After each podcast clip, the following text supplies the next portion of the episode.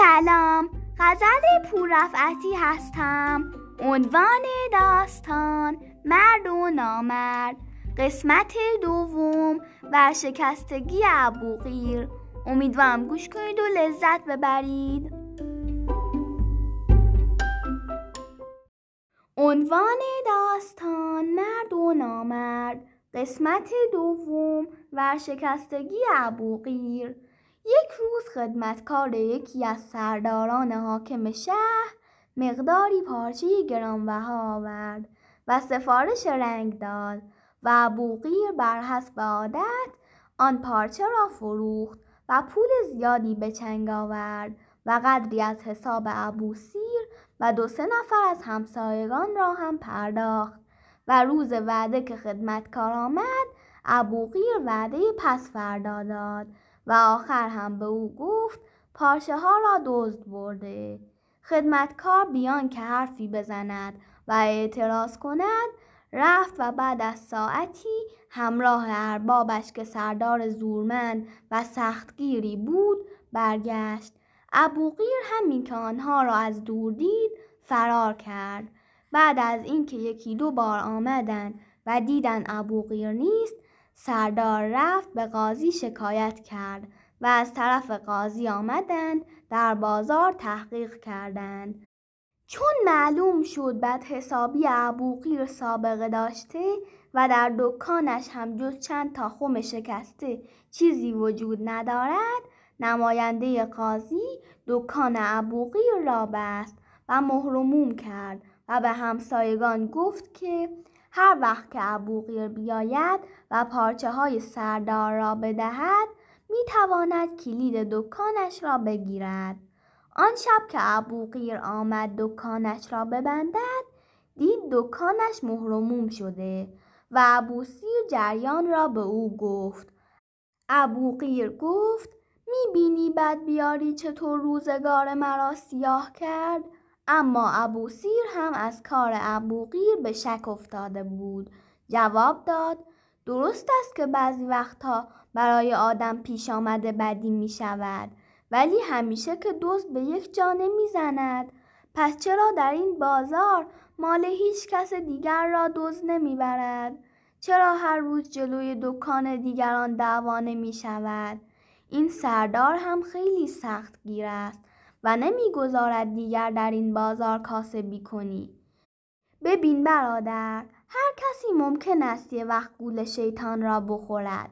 به عقیده من اگر خدای نکرده شیطان تو را گول زده و پارچه های این مرد را پنهان کرده ای باید بیاوری و به او بدهی. ابوقیر گفت بگذار هرچه می شود بشود. من از این کار خسته شده ام. در این شهر هیچ رنگرزی از من استادتر نیست و با وجود این دیگر دکان نمی‌خواهم. ابو سیر گفت این که نمی شود پس چه کار می خواهی بکنی؟ ابو قیر گفت هیچی من دیگر در این بازار و در این شهر بدنام شدم بی تقصیر هم نیستم چون که از زور بدبختی و بیپولی پارچه های این مرد را فروختم و پولش را هم ندارم که بدهم و می‌خواهم از این شهر بروم یک جایی که هیچ کس مرا نشناسد و از این گناه هم پشیمانم و هر وقت پولدار شدم پول پارچه های سردار را برایش میفرستم. ابو سیر گفت پس ای برادر حالا که به گناه خود اعتراف می کنی و از آن پشیمانی معلوم می شود که آدم بدی نیستی. حقیقت این است که من هم از این شهر خوشم نمی آید و کار من هم زیاد رونقی ندارد.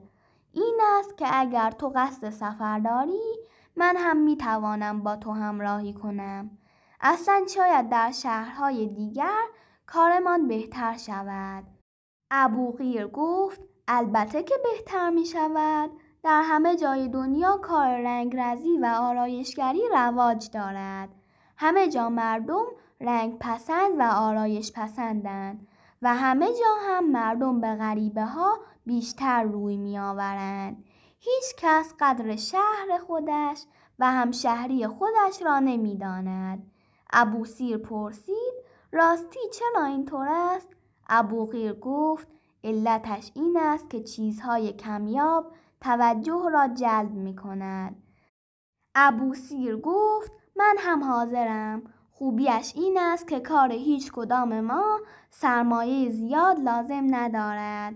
سرمایه تو قدری رنگ است و چند تا خوم شکسته سرمایه من هم قدری صابون است و چند تا تیغ شکسته اصل کار هم هنر است که ما داریم کار ما کار صنعتی است کار ما کار بقالی و سبزی فروشی نیست که از دست هر کسی ساخته باشد.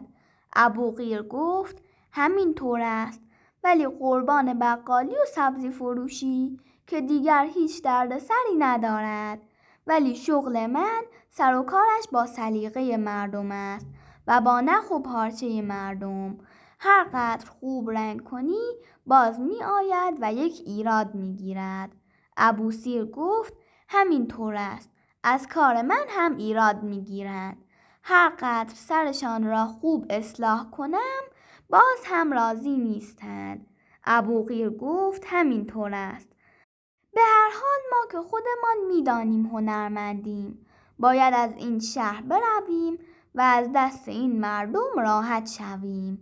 ابو سیر گفت بله. من هم شنیدم که همه جا مردم خوبند.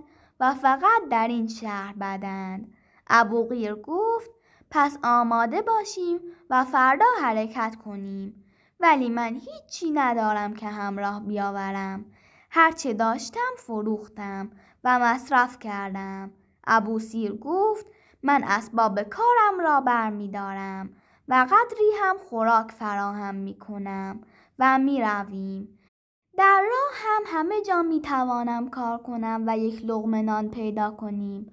عمر سفر کوتاه است و وقتی به شهر غریب رسیدیم دیگر هیچ غصه ای نداریم.